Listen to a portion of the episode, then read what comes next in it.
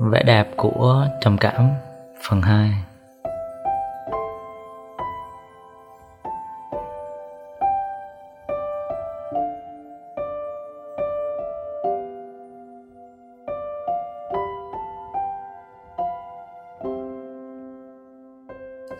Khác với thằng bạn người Indo của mình, và có lẽ là giống với nhiều bạn khác, mỗi khi tiêu cực thì mình chỉ nằm vật ra, kể cha cuộc đời bất kỳ chỗ nào có thể nằm được.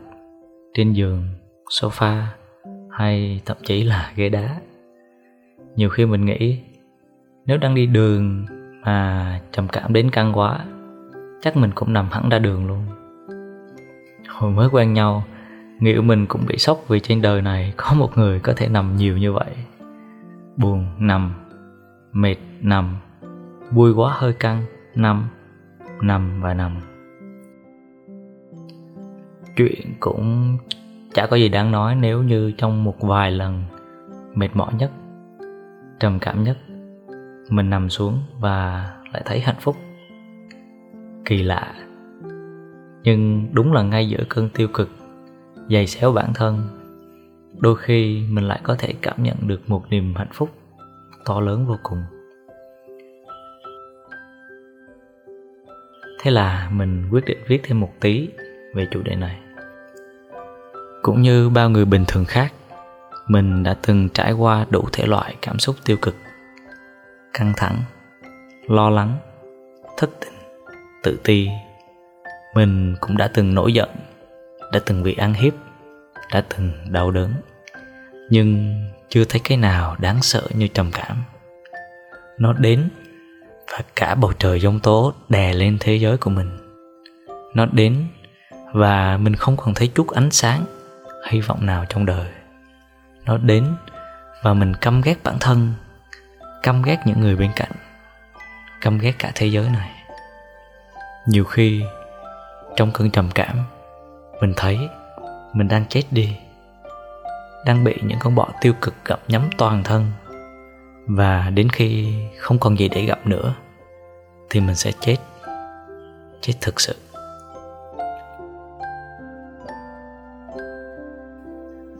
Nằm xuống với tình trạng như thế. Mình không làm gì cả, mà cũng chả đủ sức để làm gì nữa. Một sự bất lực to lớn nhấn chìm mình. Càng loay hoay chống lại, nó lại càng dìm mình xuống sâu hơn. Không hề muốn, nhưng mình chỉ biết nằm im.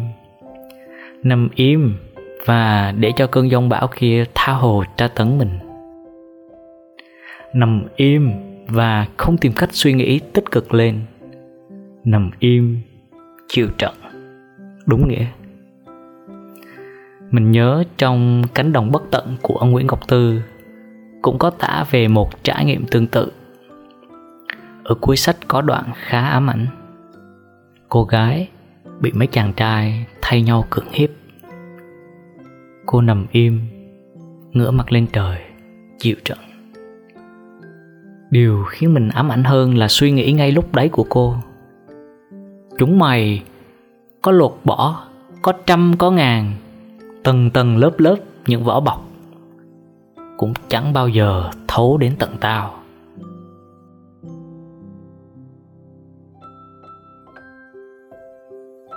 Hồi đấy đọc đoạn này mình vô cùng bối rối. Là cô gái đang cố tình mạnh mẽ, hay là nguyễn ngọc tư đang muốn nói đến điều gì? Rồi trong đoạn giới thiệu về cánh đồng bất tận, nguyễn ngọc tư lại viết, khi nào bạn bực tức, giận dữ, hãy bất động. Ngay tại đó, đừng cử động, đừng làm gì cả. Đừng nói gì, dù chỉ một lời.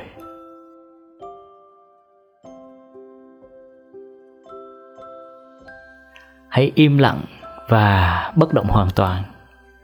Tuyệt đối không biết gì đến kẻ hoặc sự việc làm cho mình giận dữ.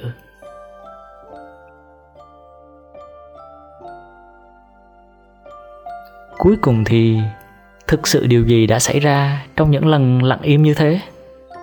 Hay cô gái bị hãm hiếp đã ở đâu giữa cánh đồng mà tự tin là mấy thanh niên kia không thể nào chạm đến cô?